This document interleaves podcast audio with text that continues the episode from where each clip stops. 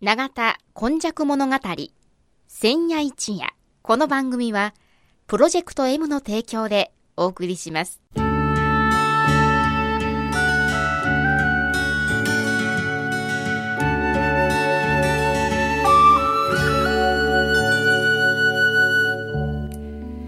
日もこの番組の時間がやってまいりました。司会進行はいつものように FMI はキムチ焼きです。そして119夜目の今夜はこの方の登場です。永田に生まれて74年和田寛治と申します。さて和田さん今日はどういう話でしょうか？驚くなかれ、ん。永田の文化性という。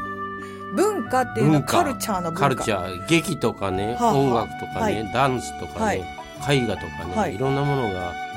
永田には思下町やのにみたいな感じですか？普通ね永田言われた時のイメージとしてね、文化とかね歌とかね絵画とかねそんなんな芸術ですね。な ないやろうと普通思ってしまうんだはいけどもね、私ね去年から永田文化クラブっていうのにえ入ってらっしゃる文化クラブいうのがあるんがまた不思議で私割合最近、あの兵庫県のビジョン委員会ではい。あの神戸市のね地域のことは割合分かるようになってきたんやけどね、うんうんうん。あんまり文化クラブとかねそういうものがあるスマ文化クラブいたらなんかありそうやけども歴史クラブはあるんだけども、あそうですね。スマと聞くと文化クラブありそう。ありそう。だけどね実際あの木戸ってね、いいあの衣装をつけてピアノを弾くとかいうのもピフレホールでできるんだけども、ええどっちか言うたらあの商店街でトロンボーンを吹くとかね、やってますね。やってますでしょ、はああいう、まあ、地に足ついたやつでですね、永田文化クラブ、あのいろいろな方がね入っておられてねライオンズクラブの方とか、あの街づくりのところとか、はい。えそれからおい歯医者さんとか映画資料館の人とか、あはい。お寺の方とか、ええ。踊りの方とか、それから最近福永さんでスマにねい。IUM IUM はい。あの方、須磨でお会いしたんやけども、永田に住んではるんかな？どうどうかようわからんけど、喫茶をしながら詩を読んでっていうそう詩人のそうそう。方ですね。そうそうはい。で、あの、永田のね、町づくりの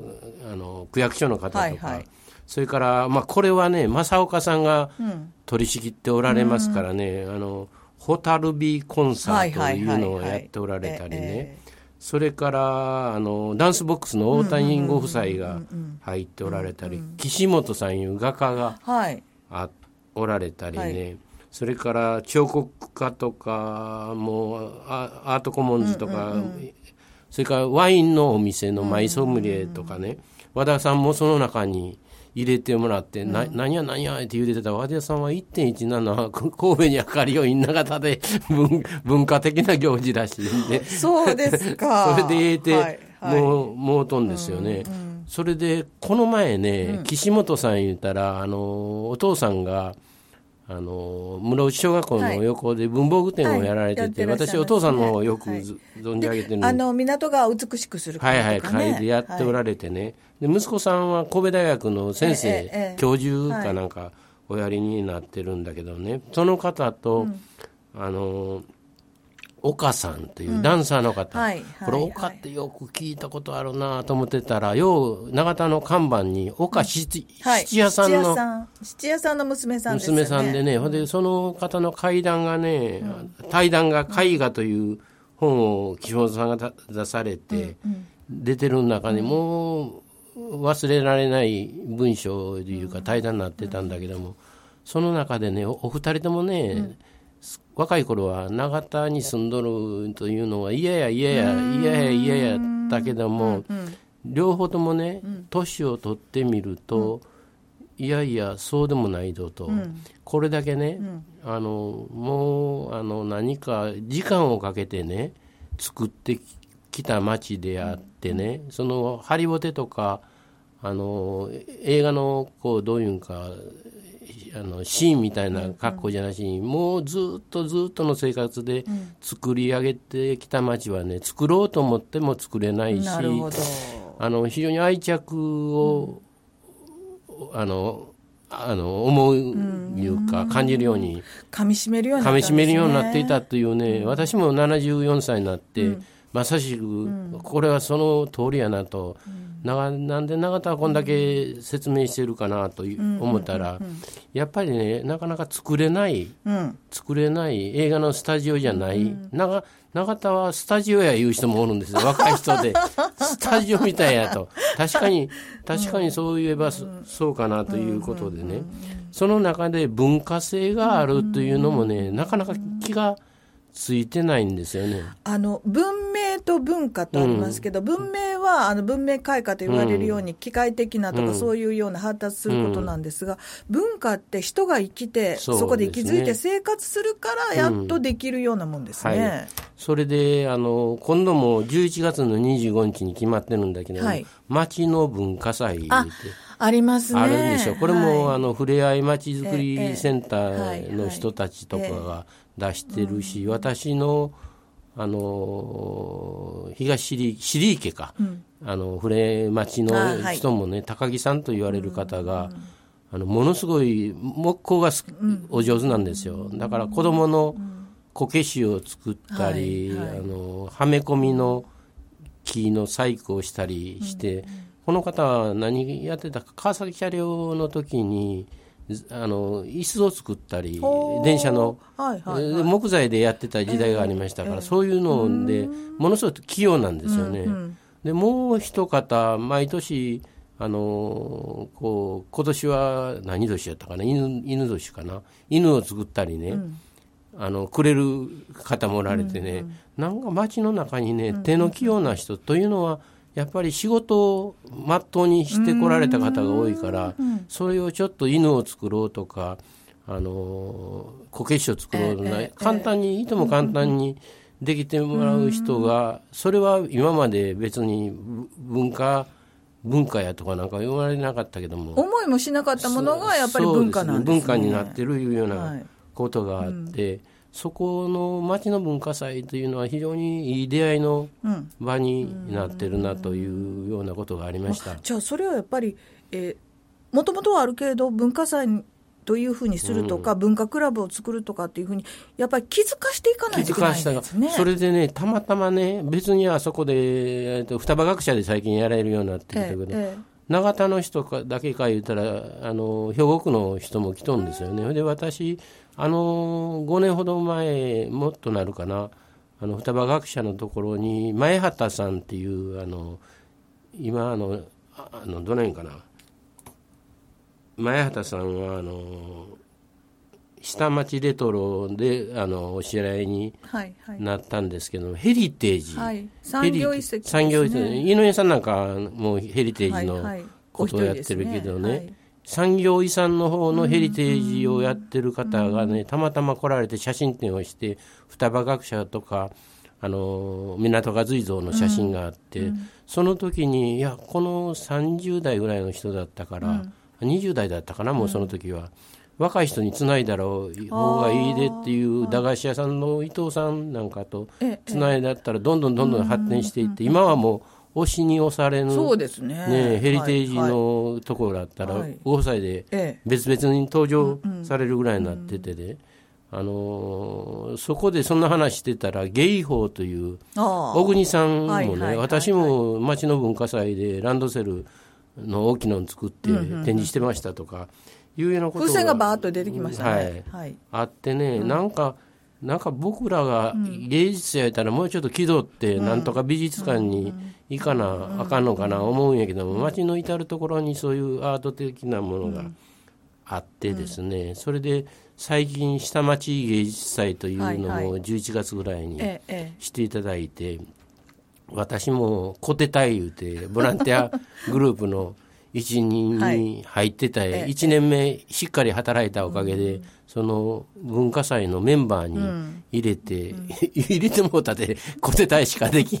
で、コテ隊のも、あの、受付なんかしたり、道の、街の案内したりするんだけども、六軒道で去年あったんやけども、面白い人がいろいろおって、それから喫茶店のおばちゃんとも仲良しになったりね、ロスという喫茶店の人は、なんか、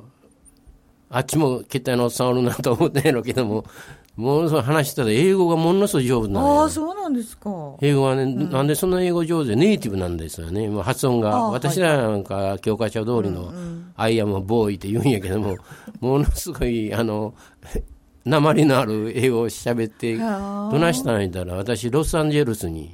住んどってんって言うて。だからラスって言うんですか？うん、そうやからね、今度僕、あの、会う、インバウンドっていう今、やつが流行りですやん。あれで長田を歩くときに、この喫茶店は絶対、あただ喋りすぎるから 時間を切るのがなかなか。あ。え、でも永田の人みんなそうです。まあ